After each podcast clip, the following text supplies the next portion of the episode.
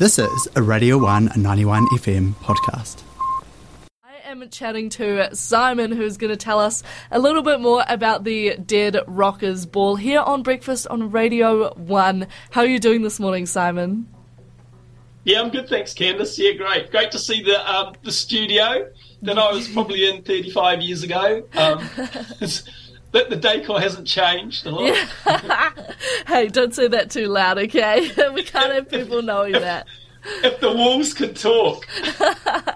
yeah, these walls have seen some absolutely ridiculous scenes. But speaking Oh, of ridiculous scenes, we have a very exciting gig coming up in our neck of the woods this Saturday. Please tell us a little bit more about it.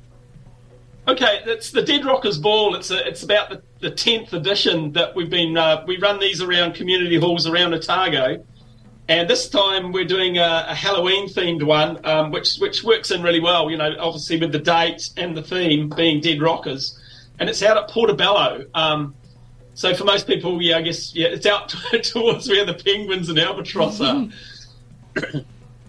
Yeah. So basically, it's it's a themed event. You don't have to come dress up, but a lot, a lot of people do. Um, it's trying to recreate the sort of 70s vibe of the old town hall dances, which I guess a lot of the listeners will not be too aware of. But they used to have a lot of um, band gigs, live bands, um, big sort of production, and, and and you know, there's food available, and there's a bar, and um, yeah, and people just in there to have a good time.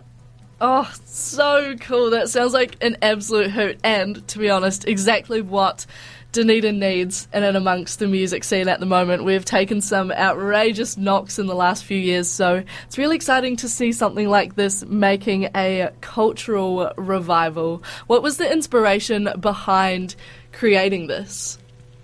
Well, I guess it's to have the thing for the band. The band's called Bulletproof Convertible. They're a three-piece, and, and I guess for want of a better word, they're sort of dirty rock and roll. There's a double bass, full drum kit, guitars, original songs, very danceable. Um, and they just thought they were just sick of playing in sort of divey little places and corners and, and, and not getting a really attentive audience. So we thought, well, how do we do that? So you, you, you basically put a show together in a in a venue that's got a stage and it's and it's there for music and um, they've got an attentive audience. And so to, to match that with a bit of a fun a fun theme around what the band's about the Dead Rockers thing I guess there's a bit of our, our age coming into it as well. But um, you know it's um, it's just an, another way. You have to put a lot of work into these things. It's 15 hour days and to you know because you dress the whole room up you bring all the lighting and production in, you set up the food, you run the bar, and, and, and that. But but it's it's working, and, and we're getting good crowds, and you know we're getting crowds of people in places like Roxburgh, Insklu, Owaka.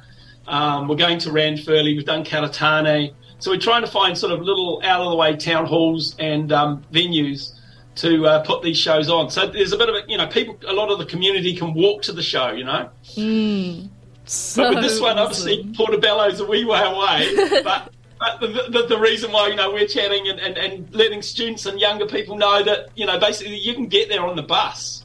Heck So yeah. you can have a real. This is an adventure time sort of thing, I guess. um, it's the number eighteen bus. It heads out to Portobello on the hour, and um, uh, the last bus leaves, uh, heads back into town from Portobello about quarter past eleven, which is when our event ends. So we run from seven thirty to about 11, 10 past eleven, sort of thing. So it fits in quite nicely.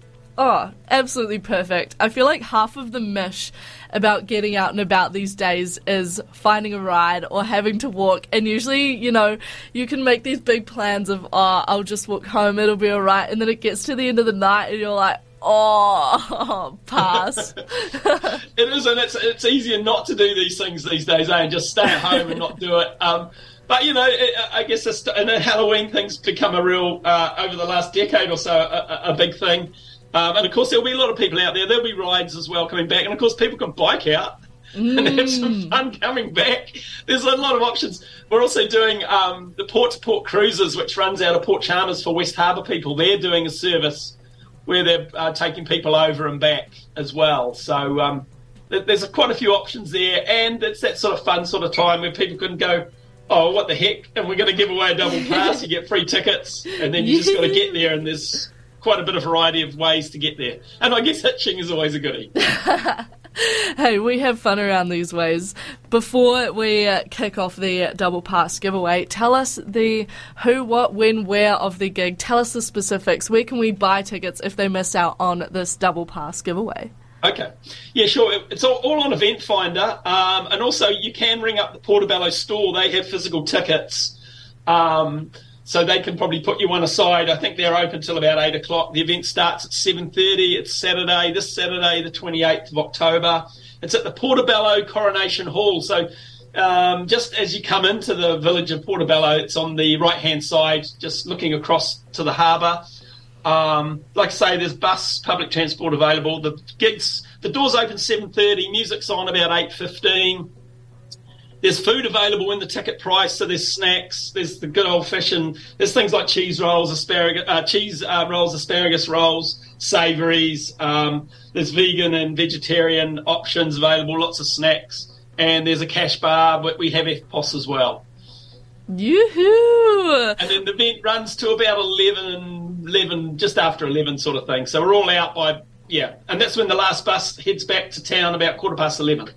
Ah, legend. So sick. Simon, I have one last question for you this morning. Mm-hmm. And my question is what are you going to be dressing up as for the ball?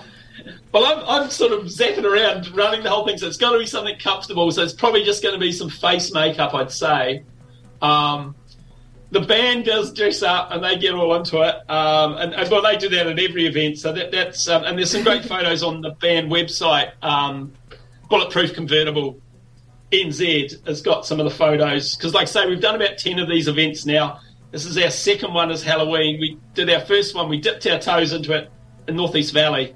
But um, yeah, a lot of people come dressed up as dead rockers. A lot of people just come just come as you are, you know, come as you feel. It doesn't. It's not an essential thing. It's just a bit of fun uh, to get a group together and dress up. Dead dead rockers works out. There's plenty out there. Thanks for listening to Radio 191 FM podcast. All of our content lives online at r1.co.nz.